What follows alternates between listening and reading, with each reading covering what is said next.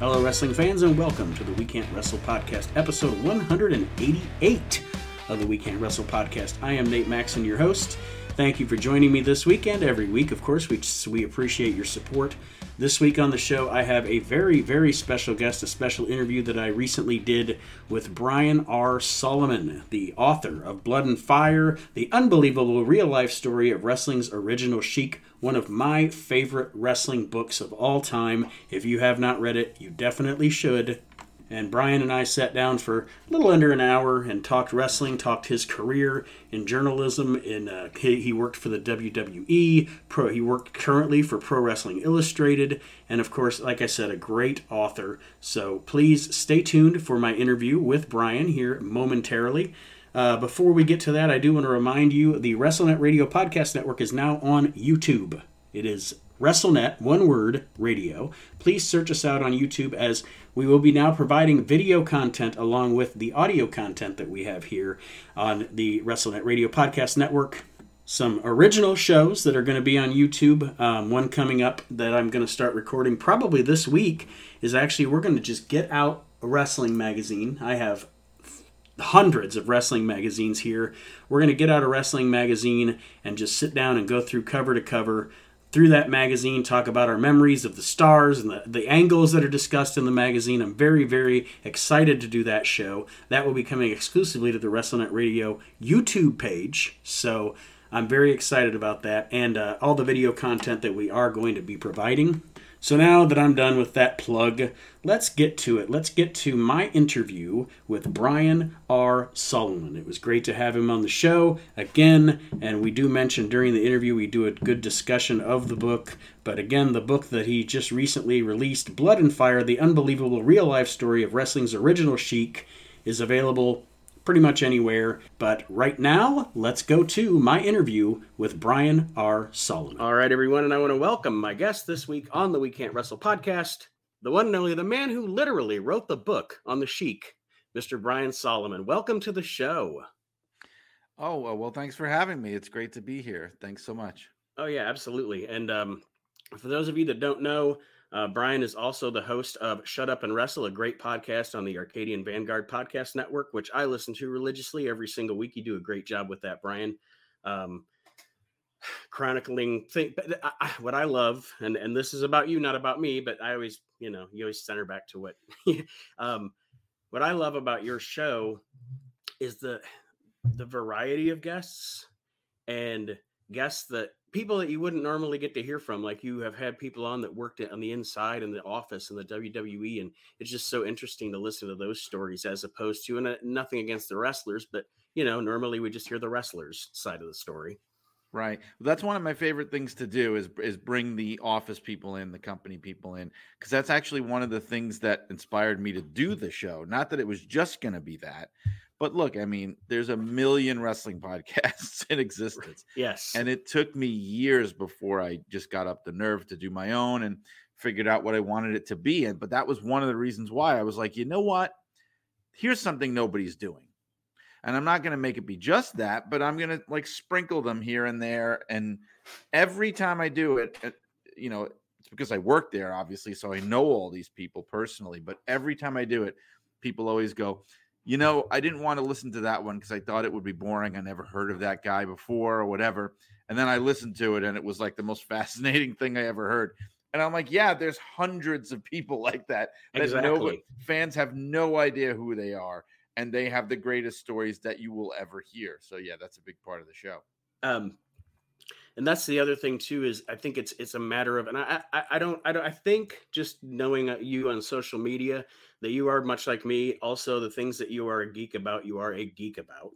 And I am the same way. You know, that's that's what being a geek is about. Is being when you're a fan of something and it is very intense. Um, comic books, uh, just like I told my wife yesterday, seeing that that uh, preview for the new Flash movie, seeing Michael Keaton as Batman hit me right in the childhood. You know. yes. yes. But I was more interested in that and the and the Indiana Jones trailer than the game exactly yeah just but me though i think that's a that's another reason that i love those those behind the scenes people interviews is it's it's since i love wrestling so much because i mean as I've gotten older, and I'm sure you're the same way, I don't consume the newer product as much as I did the older product, but it's just fascinating. And you just want to eat up as much as you can and, and, and absorb as much information about the business as you can. And I really, really do, like, honest to God, appreciate the fact that you do those interviews. Thank you. Yeah, just trying to add something new, some another layer to the story, and and and record, you know, people's memories and perspectives that otherwise nobody, I think, would even think to to do. Mm-hmm. Um, so getting into before we get into your career, as far as your fandom goes, um, when did that start? You know, I always like to ask people what what you know what was that first memory you have of wrestling, and when did your fandom start, and what was it? You know, what what what are your what was your favorite stuff? Well, there's a difference. It's almost like a three part question because people ask me that sometimes. It's like, and and maybe it's this way for a lot of fans. Like, you can t- I can talk about when I first became aware of wrestling, you know, as a thing, I can talk mm-hmm. about my earliest memory of watching it, and then I could talk about becoming a fan. Those are actually like three different things for me. Like my earliest memory of knowing what wrestling was or being aware it existed was actually when I was in kindergarten. It's a crazy story, and I didn't even put it together till years later. Had no idea what it was, but I started kindergarten in 1979, and they gave us a tour of the school facilities. And back then, the WWF, because I'm in New York City, I mm-hmm. was, WWF would run high school gyms and elementary school gyms, really small shows. People don't realize they used to do that.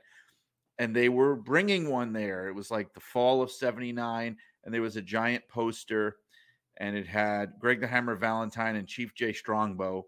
Strongbow had uh, Valentine had broken Strongbow's leg with the figure four and they had this whole grudge match and it was coming to the Regina Pacis Youth Center in Brooklyn, New York. I had no, I could barely read, you know, but I remember seeing the letters WWF, Valentine Strongbow, like I could read that much.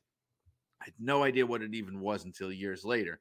Now, I didn't get into wrestling like a lot of guys my age, they started watching it right at the beginning of Hulkamania, WrestleMania, you know, around that 85 era and I remember all the kids in school talking about it. Like I, you know, I, I, really wasn't a fan yet, but I remember that it was going on. I flipped it on. I remember I was flipping through the channels. The first wrestling I ever remember watching, it was the Manager of the Year 1985 Manager of the Year awards, and um, how did it go?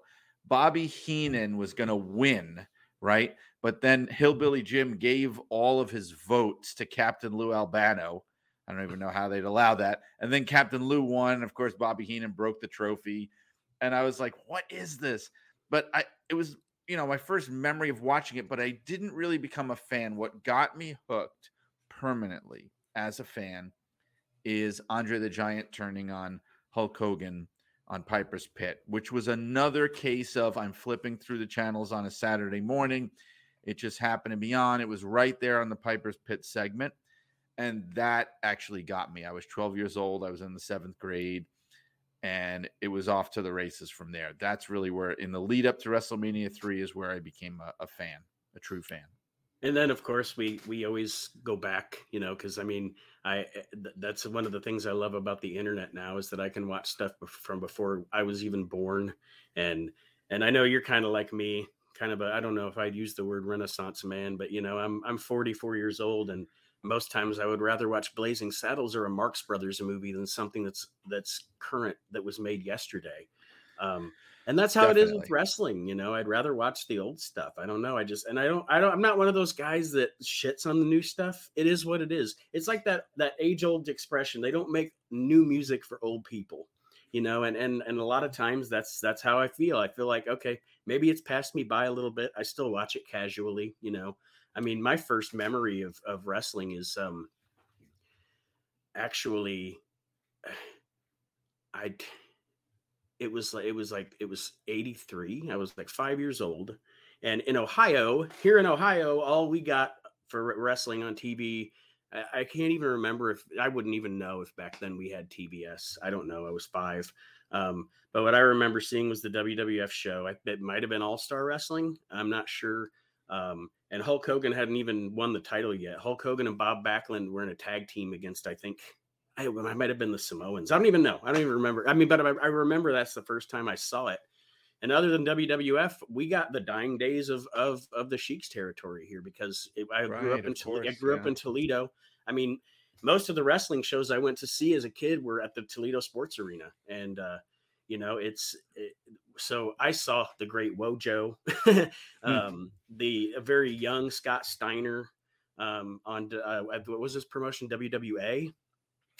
Yeah, the WWA that was Dick the Bruiser's promotion. Dick the Bruiser, Yeah. the Sheiks was uh, I forget what they The called Sheik it. was big big time wrestling. Big time. That's right. Yeah, Yeah. I got him confused. Um, because when I would come down, when I would get closer to Indiana to go see my grandma, Dick the Bruiser's TV was still on Yep. in its dying days when I was a kid. But I mean, I remember watching those and watching old Dick the Bruiser on. Man, this guy's old. And then my grandpa saying, "Oh, I met Dick the Bruiser at a truck stop," and blah blah. blah because everybody around here knows a Dick the Bruiser or a Dick the Bruiser story, or it's like Right. seven. It's like seven uh, seven degrees of Dick the Bruiser around here. That's great. You know, and so I'm thinking now if you're talking early 80s, It was yeah, it was right. It was right before it was right before Hogan won the title.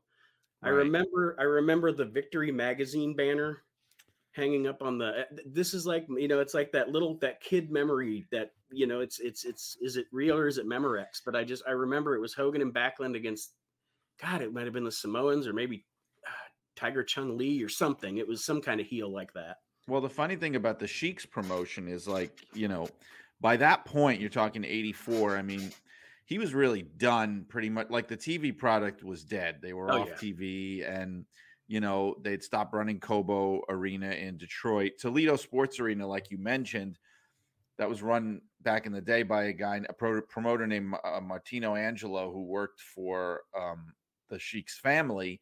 And he, I'm trying to think now, they Toledo Sports Arena was probably number three or four on the Sheik's circuit back in the day. It was Cobo Arena in Detroit. Cincinnati Gardens was definitely number two. Then you had probably number three would be the Harris, the Harris Arena, Hara Arena in Dayton. And then I think Toledo Sports Arena. But Toledo, uh, you know, this would be a little before you were watching. It was one of those things where those territories sometimes, even the WWF was like this. Sometimes certain cities or buildings would have their own angles, their own mm-hmm. feuds that would be going on. Even Madison Square Garden was like that, where they were booking the talent from the central office, right? But it wasn't always mm-hmm. totally in line with, with what was going on on TV. Like I know in Toledo, that was a great example of that. They had their own angles and stories that would go on. And I think it even continued even after the Sheik's territory was done, at least for a little while, until then, of course, Vince comes in and just Mhm. wipes everything out right around well, the time yeah, you're talking about. That's what I was going to say. I mean, all, all, literally all of the wrestling I ever went to see at the Toledo Sports Arena. By the time I was old enough for to be able to go watch wrestling and everything, literally everything I ever saw at the Toledo Sports Arena was WWF. Right. You know, it was it was. Um, But you know, I'm wondering if they were still using maybe some of those guys like on the undercard or maybe like to job out to the WWF talent because they were known to do that. You know, they, Mhm. they might have still been using some of those Toledo, you know, stalwarts. Yeah, but yeah, definitely. By the time by the time I would have seen it, it, like as it aired, there was something that was still using the. There was some remnant of the Sheik's territory. You know, right. some it was the Great Wojo. Um, I just remember he was actually a, a, a I think a football coach in Toledo, also um, at one of the high schools. But you know, they would have their show on TV, and it would air. And I, I, where it aired was in Detroit. It aired on Fox 55 from Detroit, and we got that on cable. Um, but you know, they'd be at the Lucas County Fairgrounds or something, and you know, there's Yeah. 50 people there or whatever but they were still trying to use the the influence of you know this this is the descendant of the sheik's territory That's definitely what they were going for. I think George Cannon was doing was promoting in that area for a little bit, and he was actually. This goes to show you like how the Sheik had been so marginalized by the time of '84, like that, when Vince started coming into the area. He didn't even bother dealing with the Sheik because sometimes he would deal with whoever was the local mm-hmm. territorial guy, try to make a deal, try to work with them, like he did with Jack Tunney and Paul Boesch and the Hearts and all that. And when he came to the Ohio, like Michigan area, the Sheik was nowhere. The guy that the point person that Vince worked with was George Cannon. He was the guy that was really the closest thing to running that territory when Vince came in. Okay. Yeah. Um, so since we're talking about him now, we'll just, I'll just I'll just dig into this before we go back to the magazine and stuff like that. Sure. The process, I, I love I love Blood and Fire. It is. Thank you. It is. It, it actually my my two favorite wrestling books. The, my two favorites are autobiographies. They are um, uh, Fred Blassie's autobiography is amazing. I think that's the best biography that WWE ever put out from their own Yeah. Publishing. Yeah, it, it's it's it's a fantastic book, and I love Mick Foley's first book.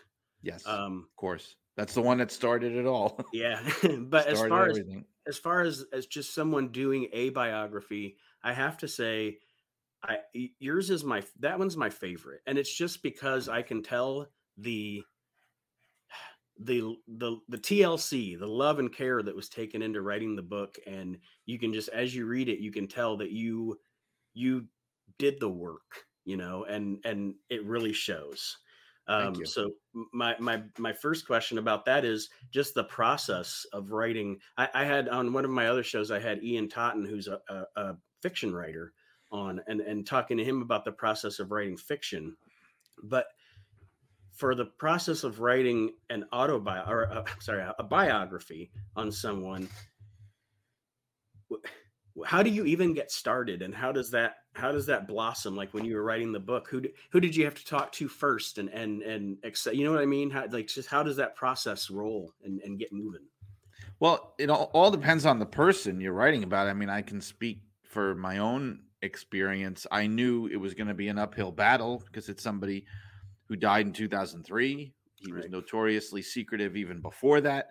Most of the most important people to the story are gone. And in fact, some even died during the process of writing it. I mean, one of the one of the key Detroit wrestling historians that I was in touch with from the beginning, Mark Bujan, rest in peace. He didn't even survive the process of writing the book, which is a horrible thought. Mm-hmm. I, you know, I I know how badly he wanted to see the finished copy. So I mean, like when you're writing somebody that about somebody that's that far in the past, you really need to have a strategy, you know. And so I knew I was going to have to do a lot of deep research. I couldn't strictly rely on interviews, but interviews uh, interviews were still kind of the first big step that I took Mhm. to get a general picture, talk to people who would know and get their ideas, even if you don't use everything. And even if they're not, you know, they're people who were like rookies when the Sheik was an old man. You know what I mean? It's it's still the best you can do. And you gather that. And then I started really doing the deep dives, like I mean, ancestry.com, um, the the United States like government records, military records, death uh, certificate, th- th- that kind of stuff. Like trying to really dig deep. Newspapers.com is priceless. It's like I don't know. This is the kind of thing where if it was before the age of the internet, I'd be traveling all over the country. Right. I'd be like going back and forth. I'd be going seriously like to Washington D.C. to Detroit to Lansing, and you know it would take forever. And eh, thankfully, a lot of that you don't have to do anymore. I mean, it's it's really astonishing. Of course, you know what you can get from home, especially if you have the time to devote to it. And I, thanks to the pandemic, had a lot of time on my hands at that time. This is Right. three years ago, and so you know it was that. And, and then obviously, I know I'm rambling a little, but the key is you have to have a story arc. Like if you read the book and if you like the book, and I'm glad and I thank you, but I had in mind what's the story I'm telling. I'm not just putting facts together. Somebody was born, they lived, they did a bunch Right, of yes. stuff, and then they died. Like, what's the story? This is an immigrant story. This is like a story about the, the weirdest manifestation of the American dream that you could ever possibly think of. this is a story about wrestling's greatest heel, the most secretive person who caused his own, you know, destruction. You have to like have these things in mind, like where is it actually going, and not just, you know, I'm just going to list facts because that's Right. You know, Yeah, and that yeah, and that's like exactly like I was saying. Like mo- a lot of times you re- you read a, a biography about someone, and that's what it is. It's just it's very I don't know. That's what I said. I could I could just tell that you took the time and did the work to do it because there's so much detail in there and, and so many so many things I didn't know. You know, and, and even even even growing up around here, stuff that I didn't know about that you know about this area, the history of wrestling in this area, and just i mean it just fantastic it was a fantastic book um did who who was who was your greatest resource as far as as far as uh you know other than other than the internet but as Right. far as a person goes who would you say was your greatest resource when you were doing? Absolutely, it was Dave Brzezinski, Supermouth Dave Drake. He was the guy, and you know, for a while there, it was him and Mark. Um, but Dave uh, and Mark was great. The difference with Dave too is that Dave was in the business a little to a further degree. Like Mark was a promoter. I know he did some promoting, but Dave was the Sheik's manager. Dave worked in the front office of Big Time Wrestling. Mhm. Dave was a photographer at ringside at Cobo Arena. And, you know, Dave has unique insights. He would tell me crazy stories like hanging out with the Sheik at the, they had the bridal shower for Sheik's future daughter in law. And Sheik and Dave were the only men there. And they were just like hanging out in the other room, just waiting for it to end or whatever. And, you know, getting these pearls of wisdom and stuff. So I, I told this, I tell this to Dave all the time, and he's always like half kidding with me about getting like a cut of the profits, quote unquote profits of the book. But it, this book wouldn't have been as good as it is or what it is without Dave. Like I told him, I, I would have still wrote the book, but it just probably would have not been as probably wouldn't have been good, period. I mean, Mhm. without the kind of insights and not just insights, but not just his own insights, but the connections that he made, excuse me, that he made for me and the paths that he would lead me down, like look into this or ask about this, you know, talk to this person. It was all that. That's what made it made the book what it is. Great. Um, for the listeners that are uh, listening here that maybe don't listen to your show or don't know, you also worked for the WWE, uh, WWE magazine, correct? Yep, 2000 to 2007 I was there. Um, what what did you do before? Where where, where did you write before that? Well, my my only full time job before that was my job right out of college. So, um, in the late '90s, I worked for a reference book publisher called H.W. Wilson, which used to be a very big deal pre-internet because what Mhm. they did was they created what, uh, what was called the Reader's Guide to Periodical Literature. That was their big claim to fame, where every student, every researcher at a higher a higher level was using their their this guide to find magazine articles, to find journal articles. Hmm. They were indexed, and they put out all these other reference books like biographical dictionaries and stuff. And I came to work there right out of college when I was going for my master's degree. And you know, it was decent money. It was like a first job out of out of college for for me. And I was getting married and was looking for something a little more lucrative with a little more of a future to it and and uh, that eventually led me to WWE which I which I started probably 9 months after I got married something like that Okay. got married the first time anyway and lo and behold, I, I assume that's why how you wound, wound up why you wound up in Connecticut. yes it is it is and, and and I just last July was my 20th anniversary in Connecticut which it for somebody that grew up in Brooklyn is just a weird feeling now I, I've been here for this long now it started because of work like you said but then you know things happen. My kids are in the school system here. I have other opportunities here. Not to mention i mean look it was always my goal to leave the city especially for having kids. Like i didn't want to just stay there and i'm reminded of why every time i go back i'm oh this is why this is why i left brooklyn. But uh, i didn't want to you know i wanted to go somewhere i just didn't really know where and the job is what made up my mind for me so thank you WWE. I probably would have wound up in Staten Island if it wasn't for this job. So if, if, and I, I feel the same as you kind of because I um and if, obviously it's not New York City, but I grew up in Toledo, and now we, we live in we live in a more rural area, and that's kind of my same thing too. When my kids, my daughter was born, I just didn't want to raise her. I didn't when I, where I went to school, we went through metal detectors, and there were bars on the windows, and same. Thing. I didn't want my kids to go to schools like that, you know, and and things. So that's what we did too. And now it's funny because I I love to visit the city but I would never want to live in the city again. I went to I went to private schools growing up in the city, and it was for that reason alone. My friends that were in public school, it was getting to be a war zone. Unfortunately, not only that, but as a result of that, the curriculum was falling behind. Mm-hmm. Like I remember my own experience, I was always at least a full grade's worth of work ahead of kids my age that were in public school.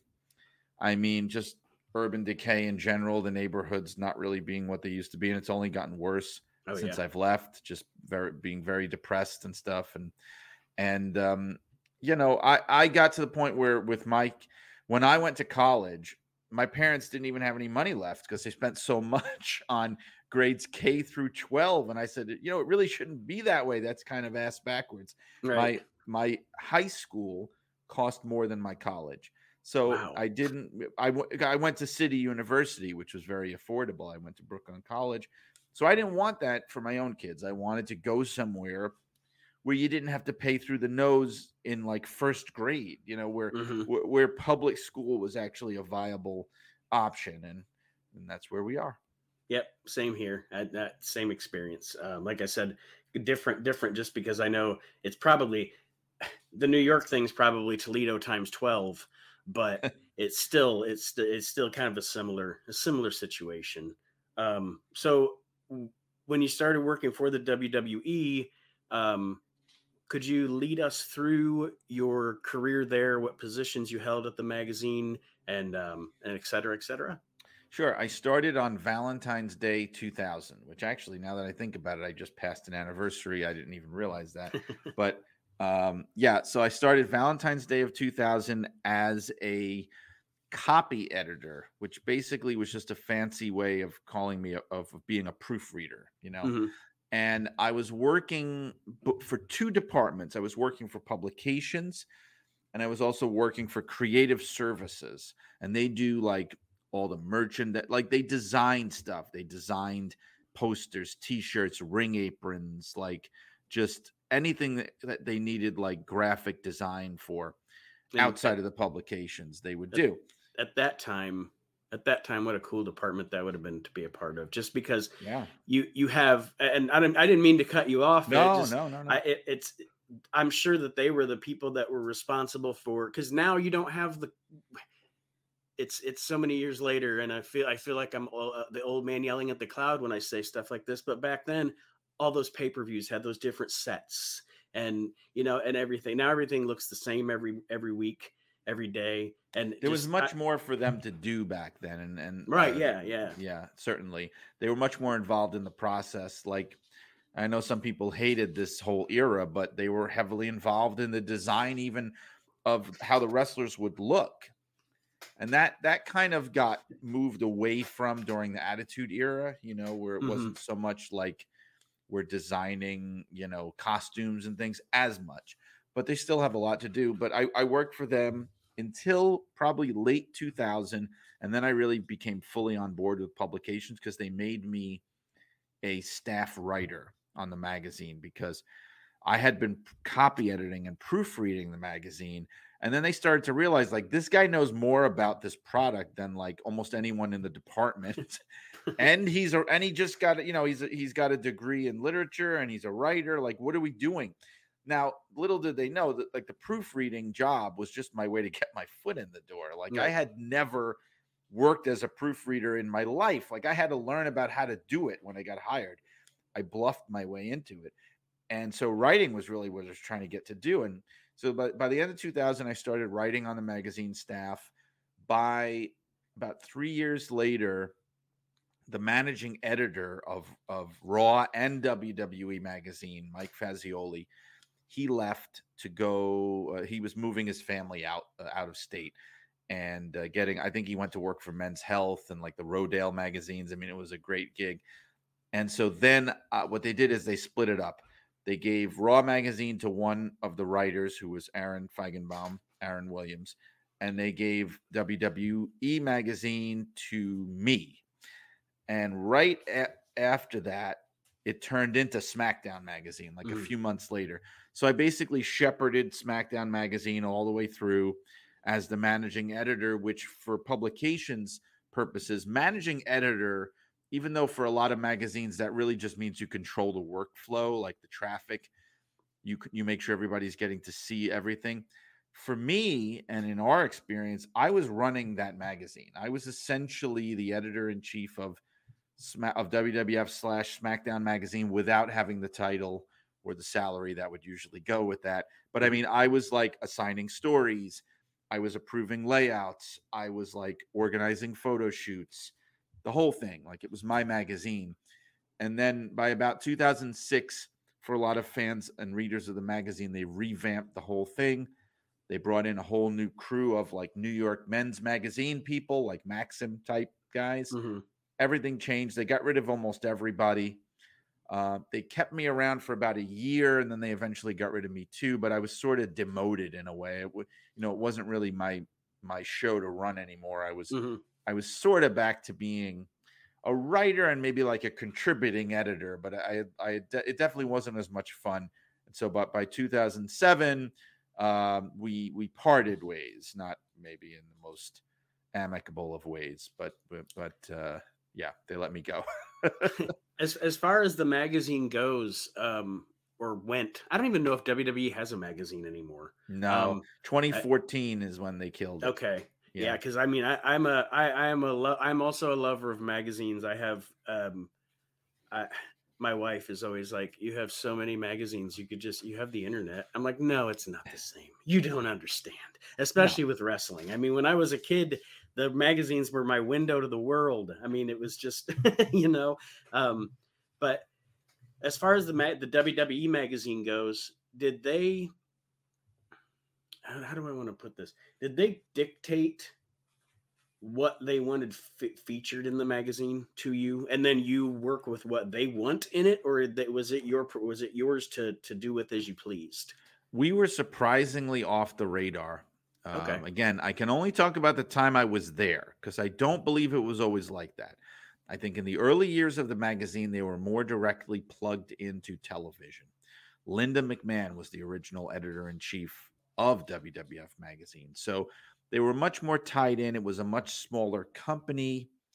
By the time I got there, we were in our own little universe. I mean, the company had gotten big, not as big as it is now, but it had gotten so big. It was a public company.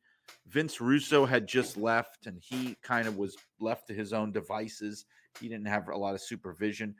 And so we really were our own thing. We weren't bringing in a ton of revenue for the company. So they didn't really care so much. People act like, how did you guys get away with that? Or like, oh my God, how did you not get fired? Or like, or conversely, they'll say, oh, you guys were just a bunch of shills and doing whatever they told you. And it was like we were kind of just doing whatever we wanted for a while there. Like, you know, certain things had to get approved and stuff, but especially like before because in the middle of my tenure there, Shane McMahon really came to have a strong influence on our department. But there would be times where we would just do our own thing. Like I'll never forget, I did an interview with Randy Savage. It's a great example for Raw Magazine. We had uh, Where Are They Now? I think it was for Where Are They Now? And it was on the occasion of Randy had released his rap CD, "Be a Man," and, mm-hmm. and yeah. we used it as a, I used it as an excuse to reach out to him. Now, mind you, I had no idea, nor did any of us at the time, of any of the bad blood between the McMahons and Randy and him being on the outs with the company. All we knew was WCW was out of business and he was one of the only guys, big stars that didn't come in. And we wondered what the hell he was up to. And I think he mm. had just done something with TNA maybe around that time. And so I just wanted to interview him. And it wound up being the last time, to my knowledge, that Randy Savage ever spoke to anybody involved with the WWE. And even even Randy on the interview was incredulous as to like the fact that I was on the phone with him. Like, and he even said to me once, Does Vince know that you're talking to me? And I was honest. I said, Nope. I said, we just we just decided to do this. And and I did it and it ran in the magazine. A lot of times I think it was just because nobody was watching. Like mm-hmm. when when Arnold Skaaland died, um, I insisted. I they wanted me to write the obituary, and I'm like, I've got to reach out to Bruno Sammartino. How in the world can I write this? Like the, the person he's most associated with probably is Bruno Sammartino. And at that point, again, this is before the Hall of Fame. He was persona non grata mm-hmm. still. Mm-hmm. I reached out to him. Same thing happened. He was like really impressed, you know. Can't believe you're talking to me. You're not supposed to talk to me. I was just like, don't worry about it. Put it in there. It ran. Nobody did anything. Nobody said anything. This happened a lot. We were very under the radar, very much. And and I, I mean, I guess that's that's something. And this is not me saying that um because I, I, was I was one of the people buying the magazine even then. Because again, like I said, I'm a magazine nerd. But the uh in a company like that, they will they a lot of companies like that will have things that um what do I want to say that pretty much if they wanted to they would just shut it down and not even care you know and and like you said being under the radar or like uh one of the it, it doesn't have to do with the magazine but just a matter of um the uh the the things that companies will leave leave go on its own or what have you i remember a really funny story that i saw triple h tell one time he was working as Terra Ryzing um, mm-hmm. out of um, out of um, Kowalski's um, company, and he went and did WCW taping. I think for the main event, or it was it was one of the. I think it was the main event, the one of the syndicated shows. Right. And uh, they introduced him. He said he didn't want to be introduced as Terra Ryzing because he didn't want to be known as Terra Ryzing if he was going to be on television because he hated the name. They introduced him as Terra Ryzing anyway, but Kevin Sullivan told him that the match wasn't going to be on TV. Don't worry about it. He says, like three weeks later, he's outside mowing the yard or whatever, and his girlfriend comes outside and she goes, You're on TV, you're on TV. And he comes in the house, and there he is on WCW main event, introduced Krylon Terra Ryzing. And he said he called Kevin Sullivan and said, I thought you told me it wasn't that it, the match with me as Terra Ryzing wasn't going to air. It aired on the main event, and Kevin Sullivan told him nobody watches that anyway. and I just I was like, what a punchline! Eh, you know, you, you have a company that's so big, they're like, this show doesn't do any ratings at all, but we're still going to produce it. Yeah, no, it, it's very true. It, it, there's a lot of that that goes on. It's funny, and I could I could hear that in Kevin's voice, him saying that yeah. to him. Nobody watches that. yeah. Um, so when you were when you were at the magazine, if you could give me just a couple of examples of of who were talents that were great to work with, and then maybe a couple that were not so great to work with, talent wise. Most were very good to work with, I have to say. Um, the the the best would be Mick Foley. He was always great totally warm and nice and kind and actually knew who I was already the first time I met him just because he was a reader of the magazine too. Mm-hmm. He was great. Um, Al Snow was always very down to earth, probably the most normal of any of them, which you know is not is not a very high bar to, to, to clear, but I mean he I would say that he he was the most relatable I really, um, I really, sorry. I, yeah. um, Al's from like 30 miles from here. I live like 30 yeah. miles from Lima, Ohio. And until he moved to Louisville, um, in Lima, he was just a guy around town. Al Snow is an awesome dude. I just, for anybody that doesn't, that does, has never got to meet him, he is, he is a great guy. He is. Um, yeah. I mean, God, I'm trying to think of like who, uh, who was difficult. I mean, you know, what would happen a lot with some of them was, they would start out really easy to work with. And then once they started getting some fame or success, they would start to get more difficult or more mm-hmm. demanding. Mm-hmm. Or what would also happen sometimes is not that they would be difficult or demanding, but the business and the struggles and demons and things would start to take a toll. You know, I mean, Kurt Angle would be a good example of that, who was never difficult, but uh, you know, because of what he was going through in his years at WWE in the later years, and he'd be the first one to say it. He was like a different person. It was Mhm. like dealing with a different person than the way he was when he first walked in the door, which was right around the same time I first walked in the door. Um, he he really really changed for sure. Eh, And I'm I, I I assume also probably with someone like uh, Kurt Angle or whoever, you you start working for the WWE, you're just a wrestler, you're just wrestling on the card. You you probably as you get more popular, you're going to be involved in more things. You get you get marketed more. You're also getting pulled in mo- many more different directions every day too. You know, you have a photo shoot for this, but you have an interview for this TV show, and you have to do this radio show, and we have to do promotion in this town, and et cetera, et cetera. Hey, we need Right. you to for merchandising, and so I'm sure you get as you get pulled in more different directions. You also get a little crabby about that too. I would assume. Yeah, and and we were dealing with the extra lev- layer of that, which was for most of the things that we were doing with them, let's say magazines or even a little bit of dot com, they weren't making any money from that, Mhm. and that makes a difference in how helpful and cooperative they're going to be. Like, Right. you know, sometimes you'd be doing a photo shoot for the magazine, and you'd have a guy going like, "Why am I doing this?" Like. At least with the t-shirts, I get like five dollars a shirt or whatever. Like, right. what am I doing this for? And then you would have to say to them, well, this is helping to get you over. This is exposure for your character. It's all part of the big picture. Sometimes they got it. mm, Sometimes they didn't. Sometimes get they it. didn't. Yeah. um. So after after WWE, um, I know. Then then did you go to work for PWI? Yeah, it was almost immediately after, in fact, because um, I knew a guy named Frank Vitucci who is now the photo. He's like the photo boss of all of WWE, whatever his Mhm. title is. He runs the photo department for the entire company. He's the last person there from the crew that where I was hired back in the day. So he's been there for like 22, going on 23 years now.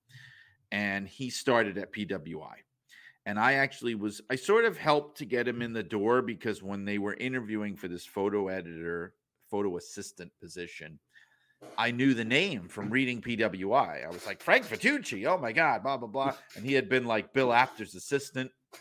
And I said, "Oh, you got to bring that guy in. That'd be so cool." You know what I mean? And and I I like to think that maybe that had a positive influence, but then when when I left, and I was like, "Oh God, this sucks. I really want to still write about wrestling," you know, and and I used my my kind of connection with him to say, "Could you introduce me to some people over there?" And he helped me out. I'm I'm very grateful. He introduced me to Stu Saks, and at the time Frank Cruda, who was involved in a lot of the day to day editorial stuff. They still had kind of a skeleton crew on site back in those days Mhm. in Pennsylvania. Now it's not. Now it's just one. It's Kevin McElvaney. It's just their editor in chief, but who runs everything like everyone else is, you know, freelance, offsite, and um, that started my relationship. But I had, and that was like late 2007. But I have to say, like for years, I would only contribute a handful of stories a year to them. I think sometimes I would go even a full year without contributing anything. Here and there, I would contribute something it wasn't until the pandemic again 2020 Mhm. that i became a regular full-time every month staff member and contributing like i have two monthly columns two different ones plus i do interviews and features and things like i'm i'm really a part of the team there now and i have been for the past three years and i'm super grateful for that but i mean but but my relationship with them does stretch back you know like 15 years for sure Mhm.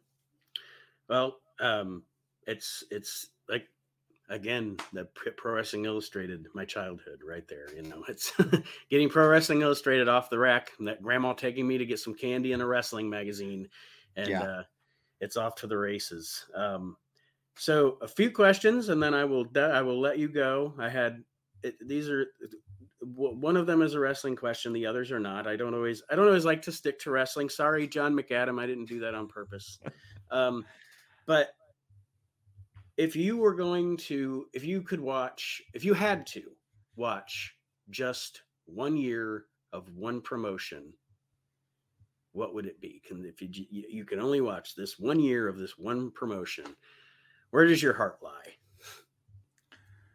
Oh boy. I had I, I when I made up the question, I had a hard time coming up with my answer. You know what I might say, and it's not something that I was even a fan of at the time or was aware of at the time, but I might say like 1982 Mid South. Mm. Um, that's yeah, a good. No. That's a good pull. I mean, it was it's some great just, stuff.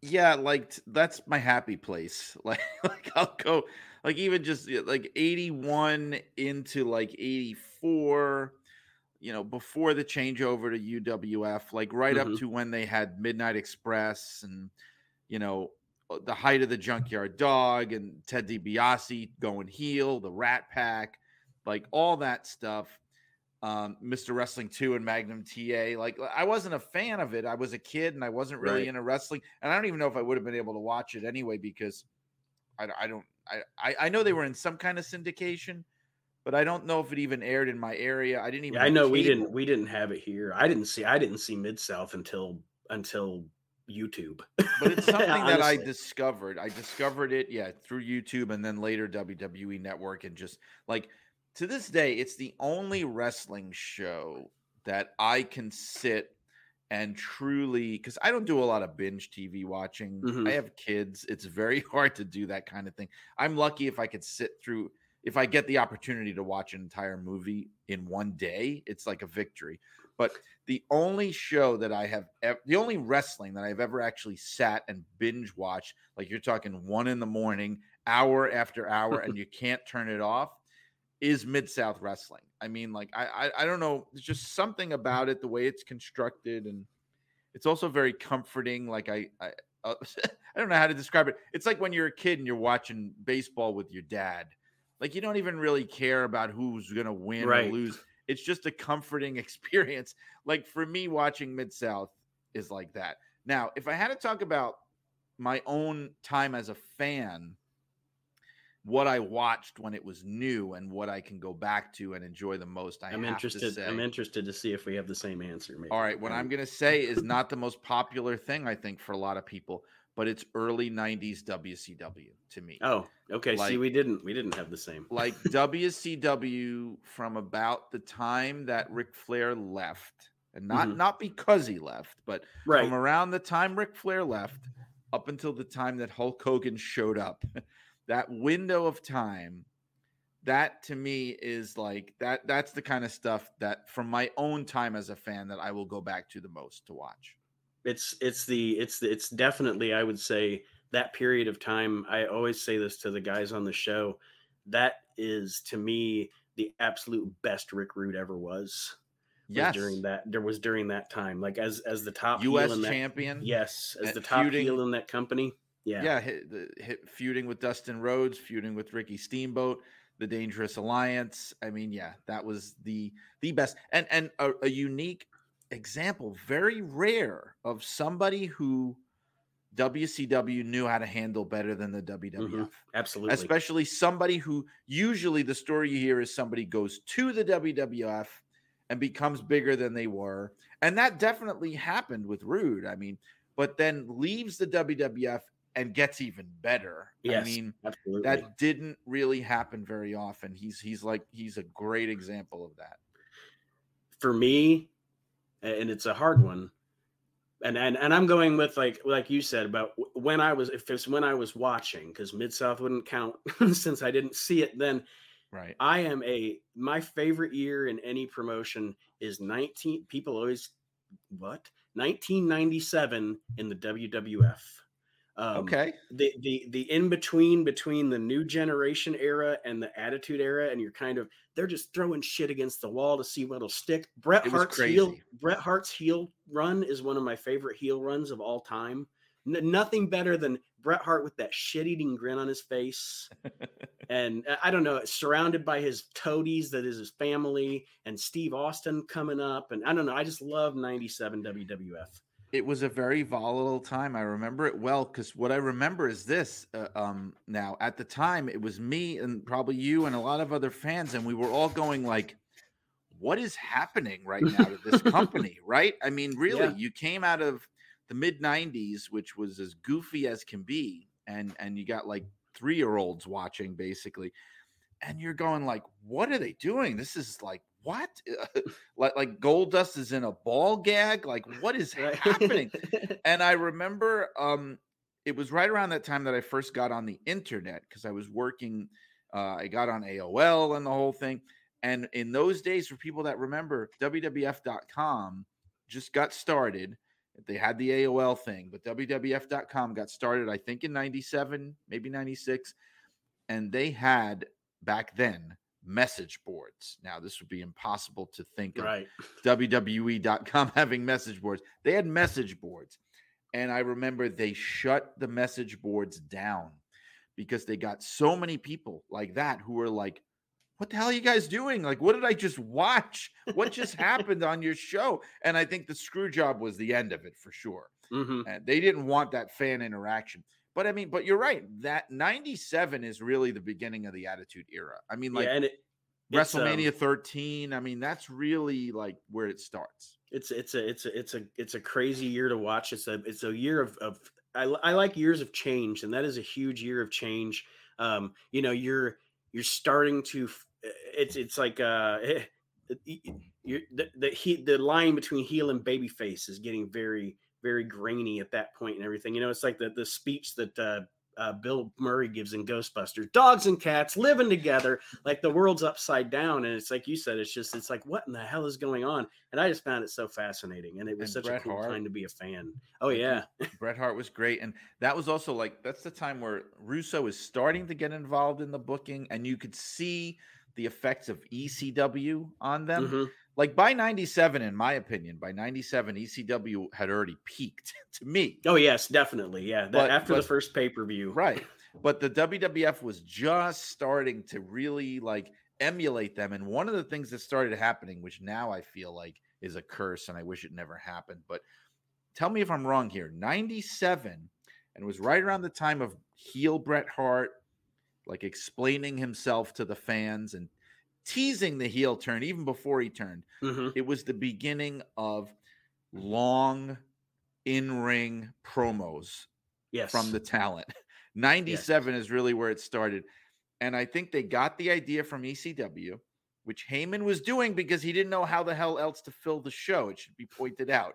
He had a limited talent roster. He was a very creative guy. So he was like, I'm just going to have Shane Douglas shoot for like 20 minutes in, you know, on the mic and they started copying that. And I remember one of the Bret was one of the first people I saw do it. It was like early 97. And I and it's so funny to think now because it's now it's every week. But I remember watching it and going like, man, they're really letting him talk. Like this has mm-hmm. been going and going. And it was, you know, that was the beginning of something that would never go away, I guess. There was even a, an episode of Raw, if you remember. It's just, it's um, it's an iconic moment to me. But there's that promo. It's at the end of a Raw. Bret Hart sitting in his wheelchair. Shawn Michaels is standing up, and Shawn yes. Michaels is shooting on Bret, and and that that they went so long with that that they cut it off. The network cut it off, and then Bret or Shawn accused Bret of going too long on purpose so that Shawn couldn't cut his promo and it, it, behind the scenes, you know. Wow. So it's yeah, you're right though. That is that is when the long prom in ring promo started, and it's okay now and then, but it's definitely gotten abused the past 25 years. I have a big problem with them. The reason is that it was great when they were doing it then because it was a shock and because you got the sense of, oh my God, like he's holding up the show. Like, you know what I mean? Like, this isn't mm-hmm. supposed to be happening some guy got in the ring and hijacked the show and to get all this crap off of his chest. But when you have it every week as part of the show, like it is now, it just makes zero sense. And, and this is where I just become the old school critic. But it's like you're presenting a, a, a wrestling show, you're presenting a pseudo sporting event on television. Why in the world would they let these guys get in the ring every week and just talk in between matches? Like, right. in what sport is anyone allowed to do that? You know, the, the promos, when they were at their best, they would always find a way to work it into the show. Like, there's got to be a reason somebody's holding the microphone. You're being interviewed after a match, you're in the locker room, something happens.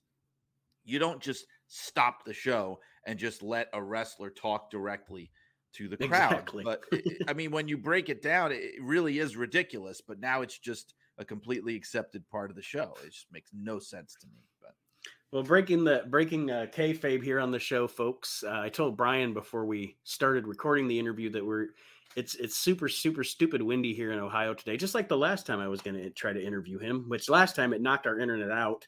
This time it has not, thankfully. But I have noticed over the past couple of minutes that we're starting to lag a little bit so i don't want to i don't want to lose you entirely. So i'll just wrap it up. Maybe another time we can get back together and, and discuss some more stuff. It's been a blast having you on the show.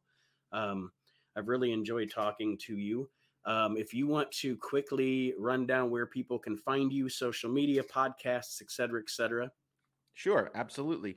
Uh, well, there's a few things. The book is Blood and Fire, the unbelievable real life story of wrestling's original Sheik and you can get it in print, digital, and audio form, which I read myself on Amazon or BarnesandNoble.com or even in physical stores. Um, the the podcast is Shut Up and Wrestle with Brian R. Solomon, and you can find it wherever you get them: Spotify, Google Podcasts, Apple Podcasts, wherever you find podcasts. Um, I'm also a part of the Wrestling News with Arcadian Vanguard. We do a morning newscast uh, about wrestling. It's actually an audio newscast, and it's the wrestlingnews.com. Um, I guess that's about it, really. I mean, there's PWI, which is PWI-online.com. I also write for Inside the Ropes. That's Inside the Ropes magazine.com. And and if people look for me on social media, I'm Brian R. Solomon on Twitter and Instagram and there's links there to my author website. So that pretty much would sum it up. All right. Well, like I said, I truly appreciate your time. It's been a blast talking some wrestling with you. And uh, next time, maybe we'll talk some non wrestling stuff. But you know, you get to talking about one thing, and lo and behold, there you go. It's uh, it's it's it's, it's you're an hour later, and it's been a great time, Brian. Though, thank you very much for joining me. You're very welcome.